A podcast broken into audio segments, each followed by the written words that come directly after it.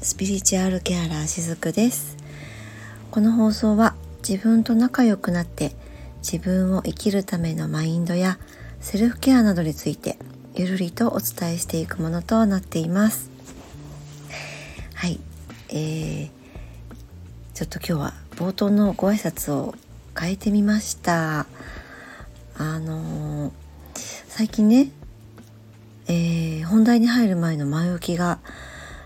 長くなっているなと思いましてですね。これはこれで本題につながるためのうーんちょっとこう土台作りといいますかね。あの、まあ、前菜みたいなものですね。お料理のね。と私は捉えていつもお話をしているんですけどもあまりにも1回の放送が30分とかね時には40分弱ぐらいになっちゃったりもしているので、えー、週に4回ぐらいねだいたい配信をしていますのであの熱心にね毎回聞いてくださっている方もいたりしてですね。であのなかなかね普段追いつけないねあの毎回聞くのに追いつけないですっていう言葉もね、えー、ちょこっと聞いたりするのでなるべくうん短い時間でねお話をしようと思いまして。であの冒頭のご挨拶もね端的にまあ私がね何者かっていうのも初めて聞いてくださる方にもやっぱり、えー、分かっていただけるためにも、えー、冒頭のご挨拶はやっぱり必要かなとは思っていてですね。でもギュッギュッとちょっと短くしてみました。はい。えー、今日はですね久しぶりにあの薬石浴に行ってきました。あのこちらでもね少しその薬石浴についてお話をしたことがあったんですけれどもあの、まあ、その時お話ししたのはですね、えー、デトックスが、まあ、ものすごいんですというお話をしたかなと思うんです。えー、これは発汗という意味でもねあこの薬石浴って、えー、ちょっとね調べてみていただけるとお分かりになるかなと思うんですが湿度100%の、うんまあ、岩盤浴みたいな感じです。岩盤浴は寝るところがですね真っ平らですよね。でもこの薬石浴っていうのは小さな石が敷き詰められたところに横になるので下が真っ平らではないんですね。でまあその小さな石が敷き詰められていくのでたくさん汗をかいても下に全部降りていってくれて、まあ、常に割と、えー、清潔な状態で横たわっていることができるっていう場所でもあるんですがもうとにかくですね発汗がすごいんです。うん、でやっぱ発汗するとねいろいろなものが出るってなんとなくお分かりいただけると思うんですが汗の中にいろんなものが、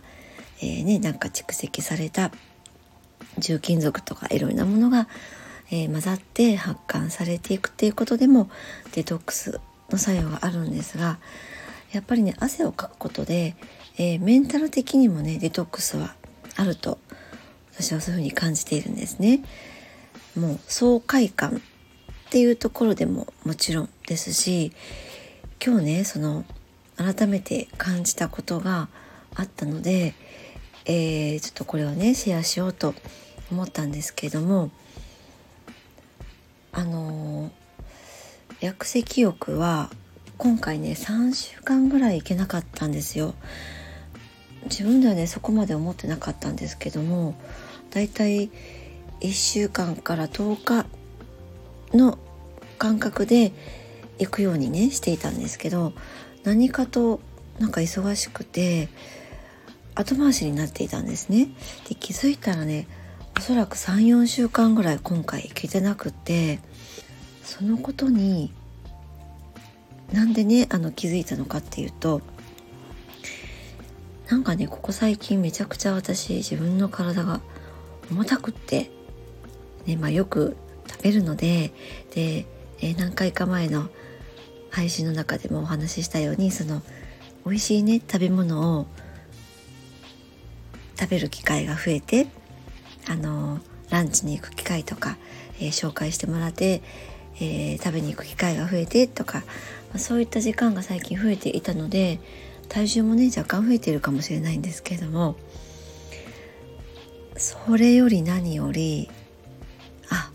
自分の気が重くなっているなっていうことに気づいたんですよね。で、まあ、これはちゃんと自分のことを観察してあげればそこまでねここまでこう重くなる前に気づけるもんなんですけれども最近本当に、えー、忙しくて自分のことをね観察してあげる時間を取ってなかったんですね。でこの観察っていうのは、まあ、あの自分の内側に、えー、向き合う時間ですよね。私たち普段その外側に意識を向けて生活していることが実はすごく多くて例えば自分のことよりも家族のこととか自分のことよりも、えー、職場の同僚のためのことを思ってとかまあそういったことって結構ありますよね。ねまあそれがその当たり前になってしまう瞬間っていうのもまたあったりしてですねもうそれが本当にその当たり前になってしまうとそれは自分の中で習慣化されていくんですよね。でその習慣化されていった周りに、えー、自分の意識を向けすぎてしまっていることっ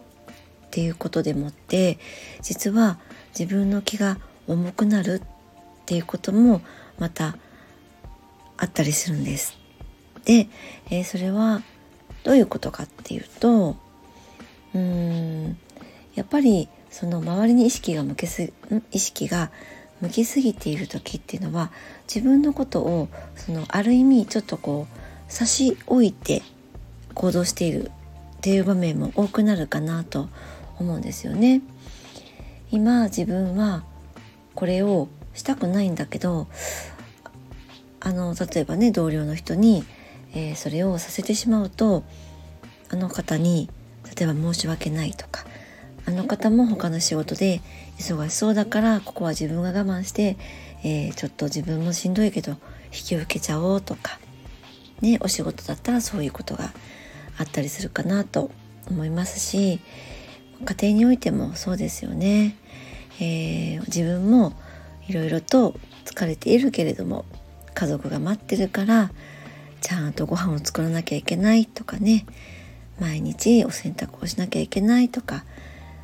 でも自分の体もしんどい時ってやっぱりあったりすると思うんですよね。まあ、そういったことが続く中でだんだんと自分が無理をするとか、えー、ちょっとこう犠牲的になって動いていくとかですね。そういったのが当たり前になっていくとその常に常に自分のことよりも周りのことに自分の意識を向けて目を向けているので自分に目を向けるっていうことがその時間がおのずとやっぱり減っていっちゃうっていうことになるんですよね。でそうするとなんかいつも周りの、えー、希望を組んだりとかですね周りのことはすごく気を使っているのに自分の希望はどこに行っちゃったんだろうってね自分に対する気を使っていないっていう状況になっていくのはまあこれはあるあるかなとは思いますね。でそうやってその周りの方に自分の気をたくさん配っているとどうしてその自分の気が重たくなるのかっていうとですね、えー、私たちってエネルギー体ですよね。誰もがエネルギー体です。どんなものにもエネルギーがあるわけなんですけども、えー、そうですね。その自分の気を配りすぎていくとこのエネルギーが枯渇していくわけなんですね。でねエネルギーが足りないなっていう時はまだうーん例えばこう美味しいもの食べたりとか美しいものを見に行ったりとかですね可愛いものをめでてみたりとか、えー、香りを楽しんだりとか、ね、温泉に入ってゆったりしたりとかそういったのでエネルギーが補えるんですけれどもエネルギーがもう枯渇してしまってカラッカラになってしまうとなかなかねそこは自分だけの力では、えー、エネルギーをまた湧きん？湧き起こすっていうのが非常に難しくなるんです。なんかね、えー、エネルギーの種がもうカラッカラっていう感じなんですよね。えー、植物が育つ時も想像してみていただけるとお分かりになるかと思うんですが種って乾燥していますよね。でそのままの状態では発芽しないわけじゃないですか。でもそこに、えー、土がかぶさったりとか栄養剤が入ったりとかお水が入るっていうことでその種は育っていくわけなんですよね。だから私たちのエネルギーも同じようにもう枯渇という状態もうカラッカラの状態になった時っていうのは何か周りからこう与えてもらうことによってでしかなかなかねその復活っていうところ非常にうんちょっとこう難しい状態にはなっていたりします。で、うんまあ、そういう時にじゃあどうしたらいいのかっていうとやっぱりそういう時って誰かにちょっと助けてもらうっていうことが大事なんですね。この枯渇してしまうような状態ってもうね誰の手も借りていないことが結構多かったりします本当に周りに気を配りすぎているのでなんかね誰かから助けてもらおうっていうことすらえー、湧いてこないんですよね。そこにすら意識が向かないというか。だからこそ枯渇しているっていうこともまた言えるんですけれどももうねあの枯渇した時はとにかく誰かに助けてもらってください。例えばそのリラクゼーションに行ってみたりとかですね、えー、マッサージをねしてもらってそういったリラクゼーションを受けてエネルギーをもらってね。あとはそうですねうん好きなアーティストのねライブに行くとかでもいいですよね。今もうね随分コロナの第5類になりましたしだんだんといろんなイベントがあちらこちらで、えー、開催されていると思いますので自分の好きなアーティストのライブに行ったりとかえー、マルシェとかに行ってねいろんなエネルギーに触れてみるとかとにかく外側から、えー、誰かの力を借りてまた自分の中にそのエネルギーのエッセンスを注いでもらう感じです。植物がお水をもらって、えー、育っていくのと同じように何か自分に合うエッセンスのエネルギーを人と触れ合うことで分けてもらうんですね。でそうやってちょっとうーん自分の中にあるエネルギーの種が潤っていくとあとはまた自分の力であのどんどんそのエネルギーを満たしていけるようになっていくわけなんですね。あの私がサロンの方でしている、ま、レインドロップもそうなんですけれどもこれもあ最終的にはデトックス感情のデトックスが起こるようなエネルギー調整をしているわけなんですけれどもこのレインドロップの最中にそのデトックスが起こるというよりかはレインドロップのセラピーが終わってだいたい数日してから何日か経ってから感情のデトックスが起こるというふうにうんそういうふうに構成していたりします。あのレインドロップの最中っていうのはただただ、えー、お客様のね背中から上上へ向かってねその頭の方に向かって、えー、エネルギーを流していくだけなんですね。あの重たくなってしまったエネルギーを腰の辺りからですね背骨に沿って上に上げていくんですねで最終的にはあの施術の時には触らないんですけれどもあうなじの辺りからですねずっと上に向かっていって、えー、頭の中にある視床下部の辺りまでねスコーンとこうエネルギーが抜けるような感じですね。これはね私のイメージですけれどもねそんな感じでエネルギーの調整をしています。でこの時に結局その先ほどの植物に与える水の役割ですよね。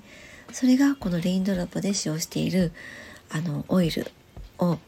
オイルがその役割をしてくれています。でそれを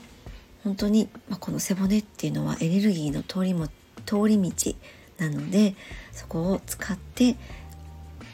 調整をしているっていうことなんですね。でそのレインドロップでエネルギーの調整をするっていうのは結局のところうーんちょっと枯渇しているような状態の時にはそこに本当にその、ね、植物でいうお水の役割の、えー、エネルギーをこのオイルとか、えー、主義でもって、うん、エッセンスを届けている、ね、お客様にお届けしているっていう状態なのでそうやって少しエネルギーが潤うと今度はそこから初めてデトックスにつながっていくんです。これを今日私が言ってきた薬石浴にちょっと例えてみますとまあサウナとかでも全然いいんですけどね。その汗を出そうとする時って自分の中に水分がなかったら汗はなかなかかけないんですよね。だからこそサウナに入る時とかっていうのは水分を取ることで汗が出ますよね。だから先に何かしら補うことで、えー、デトックスっていうのが始まっていくっていうことなんです。それを今日ね薬石浴に行った時にお水をね飲んでそして汗をたくさんかいてる。っていう時にあこれはレインドロップの、まあ、仕組みというかレインドロップでどんなものかなってなかなか、えー、イメージがね湧きづらいっていう方にもお分かりいただけるかなと思って今日はこの薬石浴を元にしてこのレインドロップをお伝えしてみたわけなんですけれどもいかがでしたかね？伝わりましたでしょうか？あのいろんなねデトックスの方法って世の中にあると思うんです。でご自身に合ったデトックスの方法を試してみていただけたらと思うんですが何よりも一番大前提としてあるのはデトックスをする時に何か必ず補っておいてあげることが大事っていうことなんですよね。汗をかくなら水分をしっかりとって汗をかく。そしてそれがデトックスにつながる。っていうことですしあとは感情のデトックスもやっぱりそうなんですよね。例えば感情のデトックスって一番イメージしやすいのは泣くっていうことかなと思うんです。なんか無性に泣きたくなる時ってあったりしませんか？もう自分のね内側の中がもういっぱいいっぱいになっちゃってる時って何か何気ない誰かの一言で泣いたりとかですね。何気なく読んだ本のワンフレーズを見て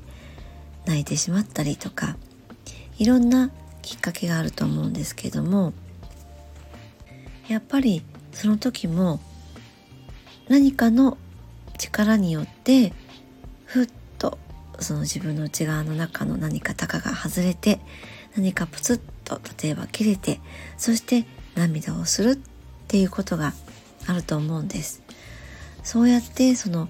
何かの力誰かの力を借りて涙をすることってなんかすごく大切なことなんじゃないかなと思うんですよね。あのお客様とかでもいらっしゃるんですけども今まで、えー、いろんなねセラピーとかを受けて泣いたことなかったのに今日はなぜだか涙が出てしまってあのすっきりしましたっていうふうにねおっしゃる方もいらっしゃるんですよね。まあ、それほどその何か泣くことに対しても例えばこう恐れがあったりとかですね。何か泣くことで涙を流してしまうことで